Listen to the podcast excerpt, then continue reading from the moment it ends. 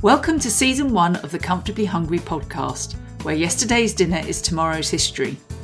If you're a peckish person who is curious about the history of food and drink, then you're in the right place.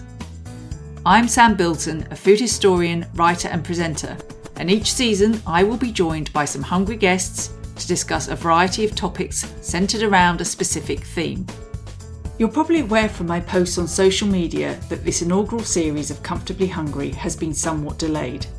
So far, 2023 hasn't gone according to plan. The best laid schemes of mice and men often go awry, as they say, and in my case, spectacularly so. I spent the first few months of the year wallowing in chocolate history like a veritable Augustus Gloop for a book I've written However, two days after I submitted the manuscript, I discovered I had detached retinas in both eyes and required emergency surgery. Recovery is going to be slow, but I am getting there. Fortunately, I had recorded a few episodes before the proverbial hit the fan, so while this season will be shorter than originally planned and perhaps not as slickly produced as I would like it to be, it should get the ball rolling. It can't have escaped your notice that Britain, and indeed much of the world, is in a pretty rubbish place financially speaking. Just about everyone is feeling the pinch from the cost of living crisis at the moment. So that is why I have chosen austerity as the theme for this season.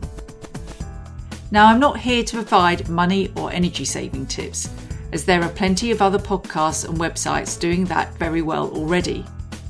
What I plan to do with my guests this season is look at how people have coped or reacted in times of austerity in the past.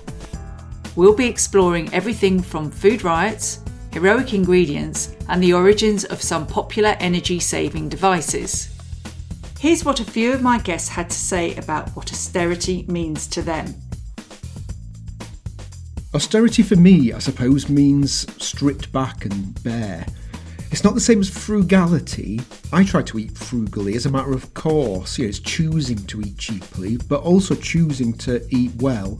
Austerity, on the other hand, well, it's grey and it means that there's a limitation and a repetition that's out of your control.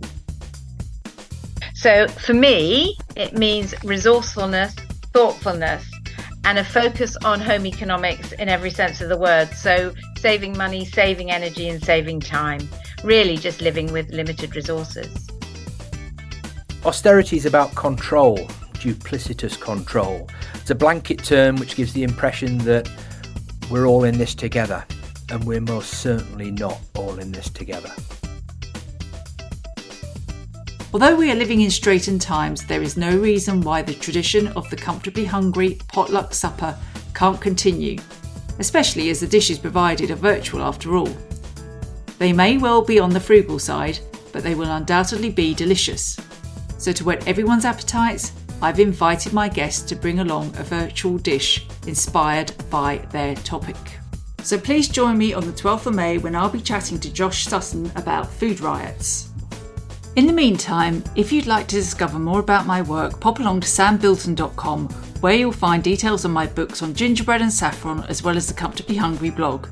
You may also want to subscribe to the Comfortably Hungry newsletter on Substack, which complements this show. It includes recipes and more detailed notes from the season's episodes. You can also subscribe to the podcast on Spotify and Apple, among other platforms, so that you never miss an episode. See you soon!